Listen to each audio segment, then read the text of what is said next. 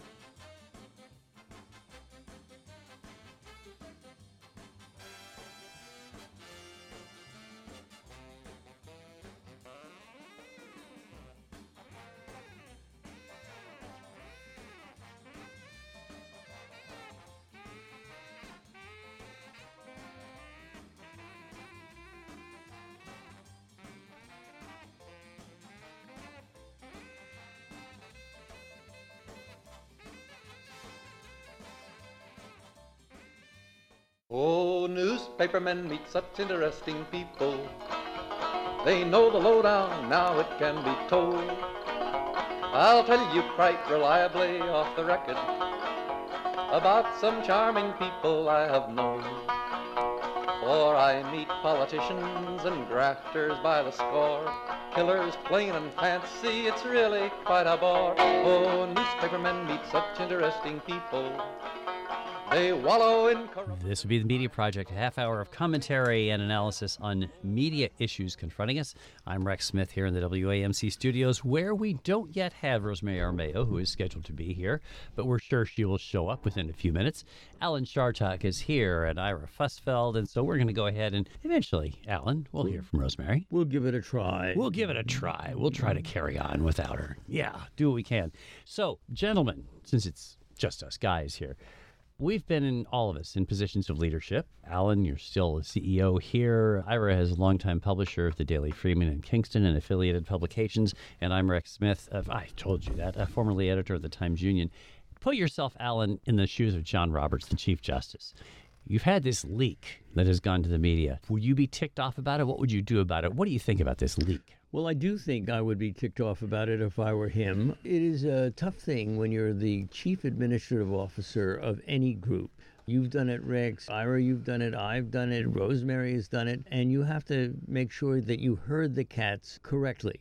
The problem here, as we are sitting here facing the Roberts dilemma, is what do you do when you're the Chief Justice you basically are a conservative. You were appointed by the Republicans, and yet your court is in disarray, and there's a real problem. So that's where we are sitting right now, I think. Well, look, it's infuriating to have a leak in your organization. I, on a much lesser scale, I've I've experienced it at my place when I was in charge. It drives you crazy, depending on how serious it is, and you want to find out who the leaker is. So I don't think there's any question that Roberts must be upset and concerned about how this happened. And I, I think at some point in time we will find out who the leaker is. Maybe it'll be sooner or later. Maybe it'll take as long as it did for us to find out who Deep Throat was in the Watergate era. But boy, I just think this is a far lesser concern to the country, or at least it should be, than to the actual draft opinion that has been leaked and what that means for this country, men and particularly women of this country. That's the real story. And mm-hmm. I'd be interested not not only to hear that Rosemary answered the same question that Alan and I just did, but whether or not you think the media is putting a disproportionate amount of coverage on mm. this leaking issue. I agree. Rosemary Armao is here. What do you think, Rosemary, about this I, I think right wing politicians and Republicans at large are trying to make the leak a bigger story than it really is to deflect from A, the potential ruling itself, and January 6th. It's coming now in the middle of really some incredible revelations about January 6th, and we haven't heard them for the past two days because we've been talking only about the leak.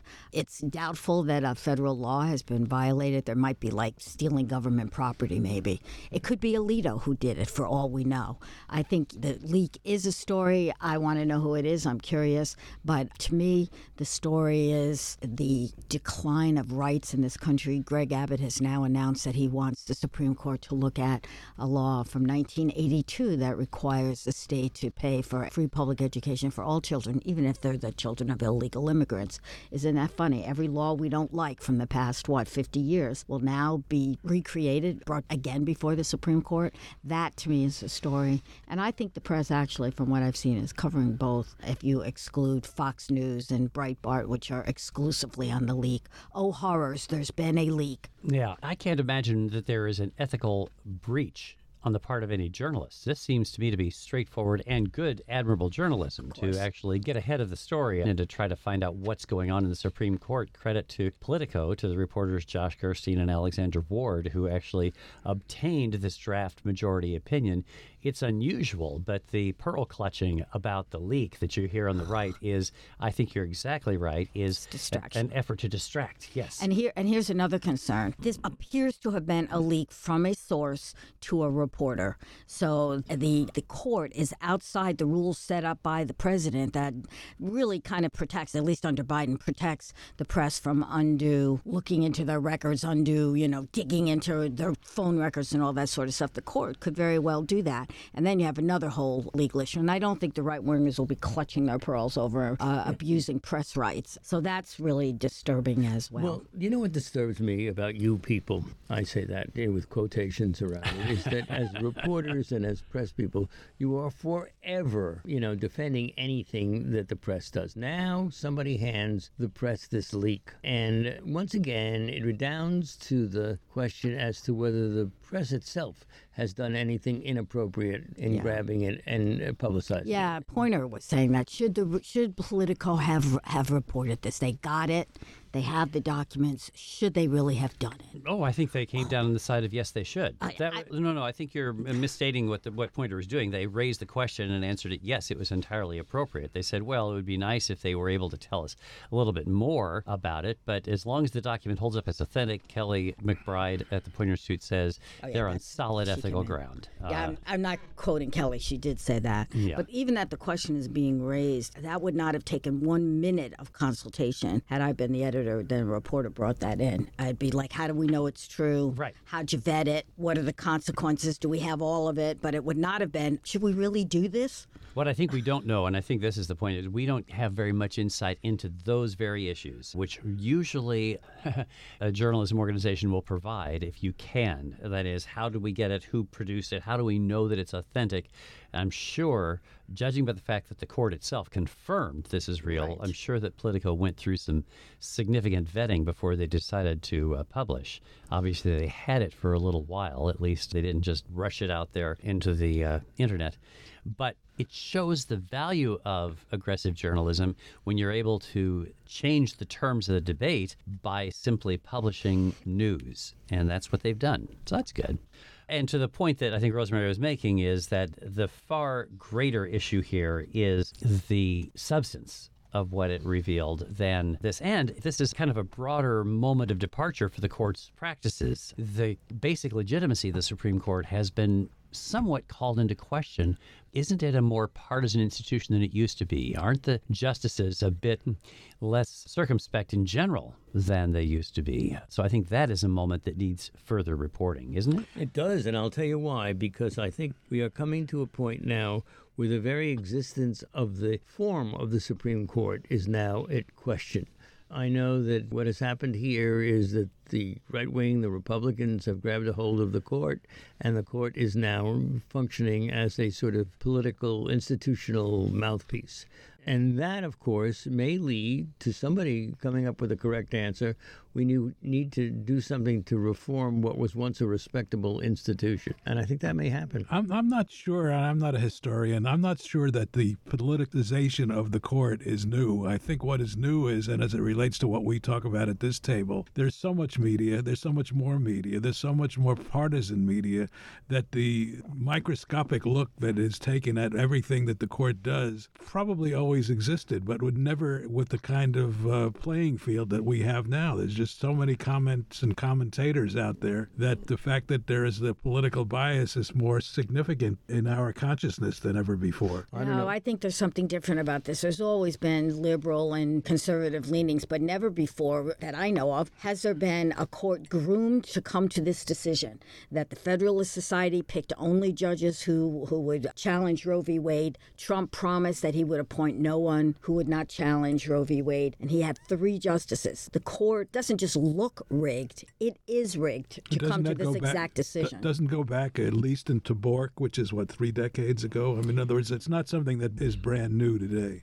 The right will tell you that, that it goes back because Bork was grilled to the point that his nomination was withdrawn. The question is, was he a suitable nominee for the Supreme Court in the first place? Certainly it goes back to, however, you could trace this to Mitch McConnell, to his theft of a Supreme Court seat from Barack Obama, but that wouldn't have actually changed the majority. You would still have a 5 4 court on this ruling, I think. So, anyway, we're getting beyond the journalism issue here, but certainly it's something that we broadly journalists will be tracking in the days and weeks ahead.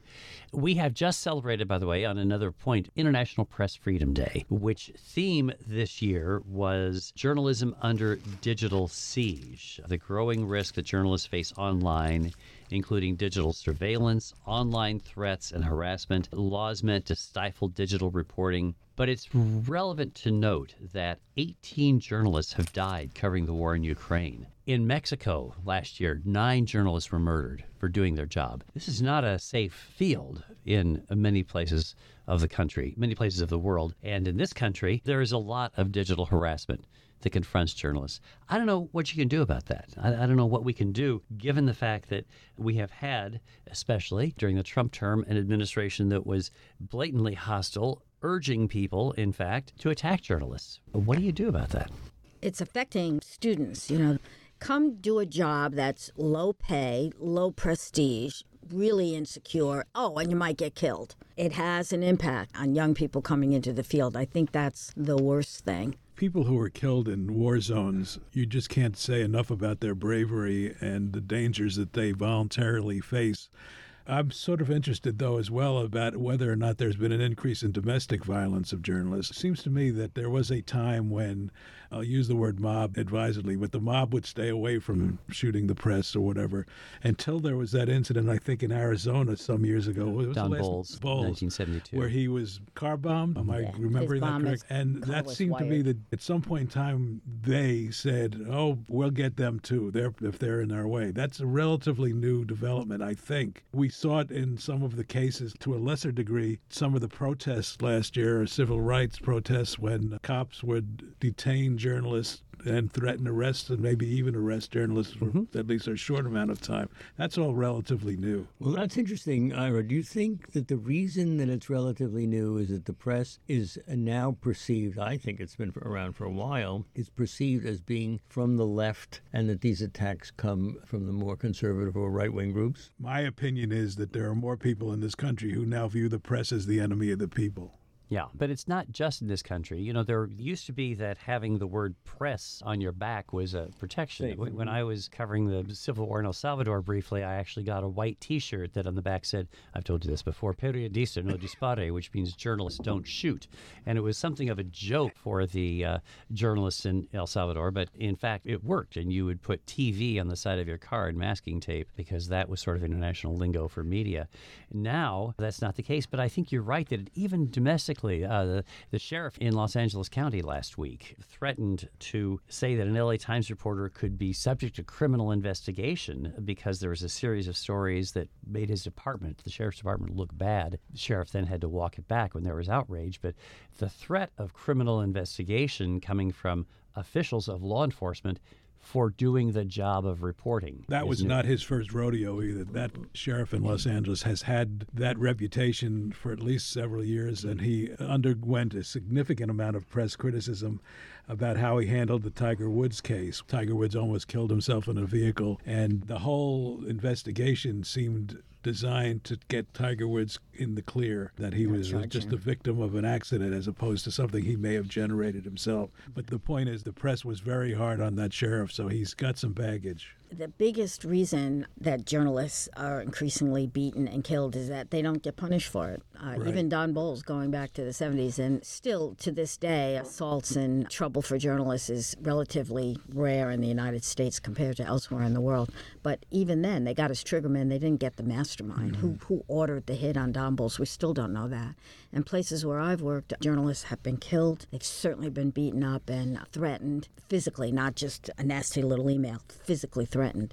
And nothing happens. And that's state inaction. The police don't put a high priority on it. Might as well, you know, be a wife who's saying your husband's beating you up in Serbia as to report, you know, harassment as a journalist. One of the Um, important that's the things in this thing. country is, and going back all that time to the Don Bolles murder, the notion that then emerged was a whole lot of reporters descended upon Arizona to finish the investigation that he was doing. And the organization that Rosemary used to head, Investigative Reporters and Editors, really took wing at that time. That was what led to the IRE growth. And that is, I think, the appropriate press response to threats to journalists, in uh, both physical threats and threats to cut off access. You, like a hive of bees, uh, you then go and pursue that reporting to stand up for that reporting. Well, what seems to be lost us, there used to be a connection between reporters and the people.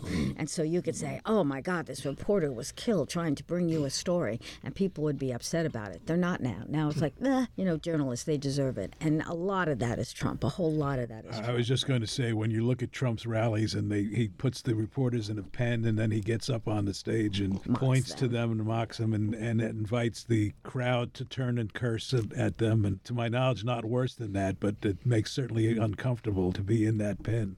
But a part of fascism has always been an attack on the press. Hmm. Hmm. The connection to the people, I mean, think about Tucker Carlson has a connection to his people. The New York Times just did this massive three part investigation of Tucker Carlson, detailed reporting, remarkable insight into how this actually failed reporter who uh, has become the number one primetime host on cable. So uh, there's something to be said there. There's a connection to his audience. I'm trying to say something nice about Tucker He, Carlson. he doesn't do journalism. Yes. He does propaganda.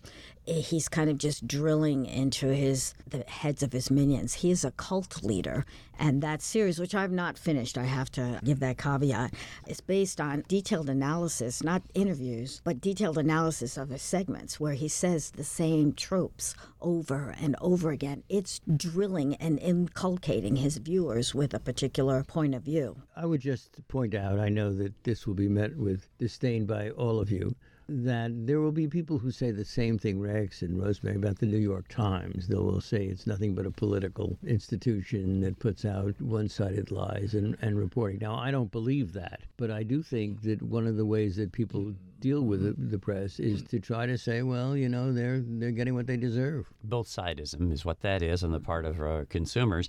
Tucker Carlson is basically a white nationalist. That's what he is. It is blatant racism that masquerades as thoughtful commentary.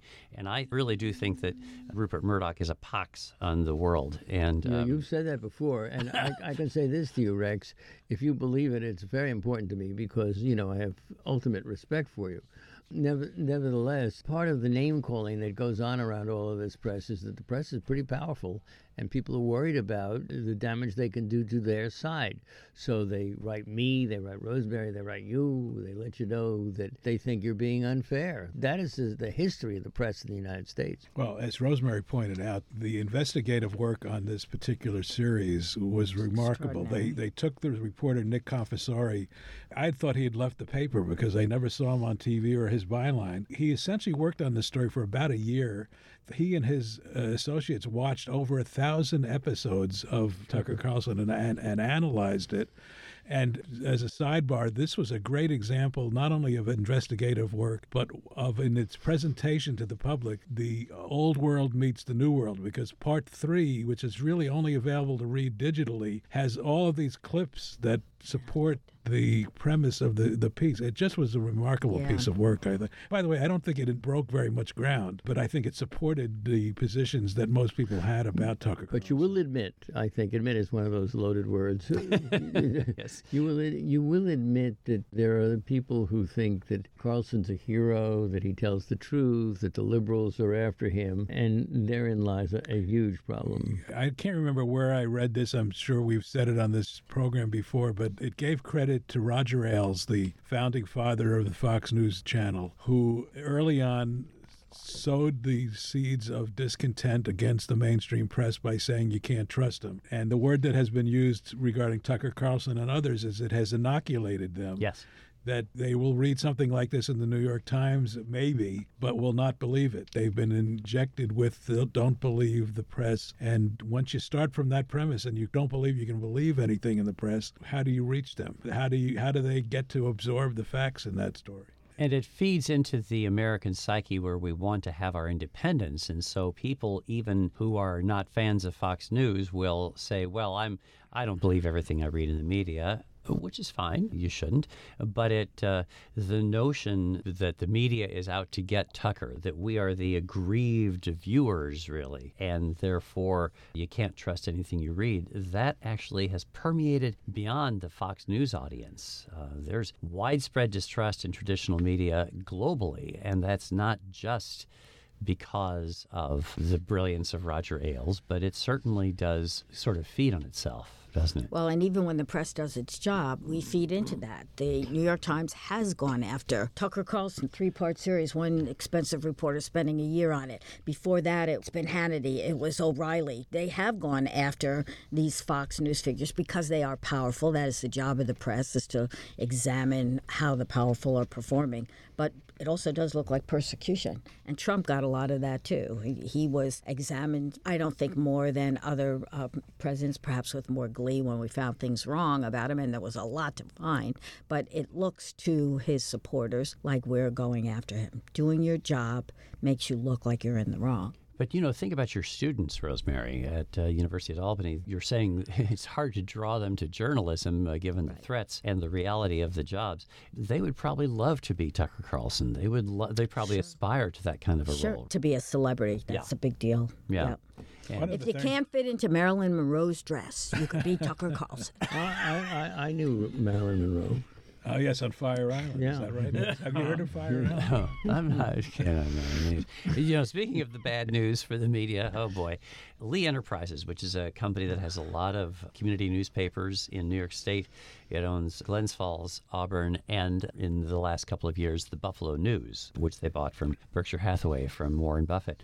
Lee Enterprises now has been laying off many employees. Uh, this is an outfit that has really done pretty well over the years by comparison to other community journalism organizations. But it does speak, Rex, to the state of contemporary journalism, right? Yes. I mean, that the idea that we would talk about layoffs about a particular institution here on the Media Project is nothing new because we've been talking about it for years. And what's interesting is it's not just print, though. I'm, i was drawn to this report this week, and, and, most of our listeners will not have any idea what I'm talking about when I say Quartz sold for less than $10 million. I'm not talking about Quartz the mineral. I'm talking about the global business news site that just a dozen years ago was hailed as the future of journalism. You know, this innovative storytelling digitally, you know, experimenting with all these formats and new technologies to drive engagement and everything.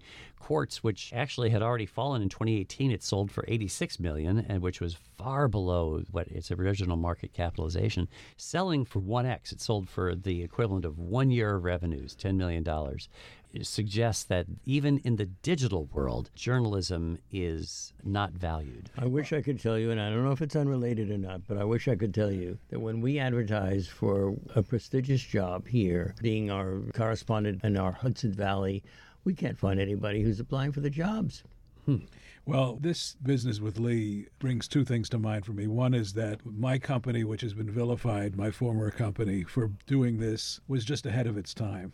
I mean, they, they started cutting people to save expenses quite a long time, and, and many others, if not most, even in a private company like Hearst, has followed with layoffs. It's a shell of what it once was, isn't all it? The, all newspapers are a shell, relatively speaking, except perhaps the New York Times and Washington Post.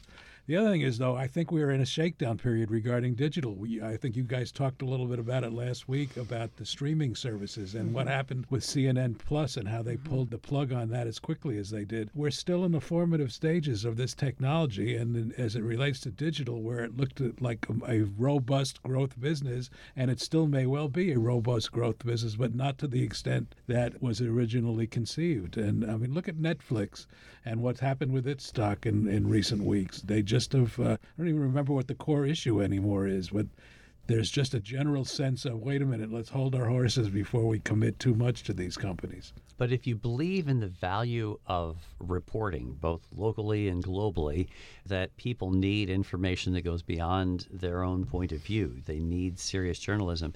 How do you make that happen? If even the new technology, the new storytellers are flailing, and the old guys can't find the talent in Alan's case, can't sustain their business enterprise, what are you to do? Right, there is silence. Uh, this is what's It's a called dead it's air. significant- it's a significant problem for this country and society. There is a questioning of the accuracy and the bias, if alleged bias in information, if in fact you're seeking out information at all. And I don't know if that there is a lot of that. What about diversity as a as a vehicle, as a path out here? If our newsrooms really reflect what's going on in their communities, if the journalists are reflective of who they're covering, is that not going to be something of a sustaining element? Well, this is the point you've made for years, Rex, and I, I'm sure you're right. But it is worrisome that when you look at the number of people who are working for any of our institutions, you're not finding the kind of diversity that you're referring to. I don't think, Rosemary. Well, you- you're not, but it's because a there there is no place to put the people who should be in your oh, news, Oh, I don't but also that there is apparent an unwillingness. They're in quite demand. If the New York Times is competing for the same person as is the Daily Freeman of Kingston, New York, guess who's not going to get that person? That's right. So how do you fill those slots? But there's no question that the diverse newsroom is a better newsroom. It's a more incisive newsroom. You disagree, Rosemary? I'm Uh, Well, trying I, to have read been, your face. I've been here. hearing this since I got out of journalism school in Absolutely right. 1972. It's the same stuff over and over again. It's really not at the reporter rank. It has to be at the editorial rank where you have to have diversity. And we do have that more now than we ever have. And I still don't see a big change. Mm-hmm. I think something else has happened. Uh, news is not valued as a commodity in minority communities. And why should it be? They're usually the victim of it. It has not. We have not done well by them. And this has been generations in the making. But if you take a, an industry that is predominantly white, whether it's the news industry or any other industry, and it's been predominantly white because that's how they hired way back when. Now, now all of those white people who are still there and have, are functioning are the senior most people. Where is there room for the diversity, blacks, the Asians, whatever? But it's not just I don't race. know. It's- I don't it- know. I can tell you that at, at this institution that we're speaking from right now, and at so many newspapers, there is an aggressive need to find more people who are diverse. And it's not that they don't want them; it's that they can't get them. Yeah, absolutely. But it's not just race; it's gender, it's Yes, it's age, class, it's, it's economic geography, class. economic class, and that that kind of diversity will hopefully deliver the kind of storytelling, the kind of stories actually that uh, will resonate with consumers. This is why books are not in trouble, or many magazine articles. Uh, and magazines are not in trouble because they go out and recruit people for specific stories, whereas a newspaper For always specific- the as whole opposed to a full time employee, they can just do a specific job. Exactly. Interesting. Okay, we are out of time. Sad to say. Wide ranging conversation. Thank you all for joining us. Alan Chartock, Ira Fusfeld, Rosemary Armao, and Rex Smith, with gratitude to our producer, David Gustina, and to you folks for joining us this week on the Media Project. Are such interesting people. It's wonderful to represent their flow. The Media Project is a production of WAMC Northeast Public Radio. Alan Chartock is CEO of WAMC, Professor Emeritus at the State University of New York, commentator, columnist, and author. Rex Smith is the former editor of the Albany Times Union. Rosemary Armao is an investigative journalist and former chair of the Department of Journalism at the University at Albany. And Ira Fusfeld is the publisher emeritus of the Daily Freeman. You can listen to or podcast the Media Project anytime at WAMC.org or just download the WAMC app for your iPhone or Android at the Play Store today. Thanks for listening. Headache, what a mess. Oh, publishers are such interesting people. Let's give three cheers for freedom of the press.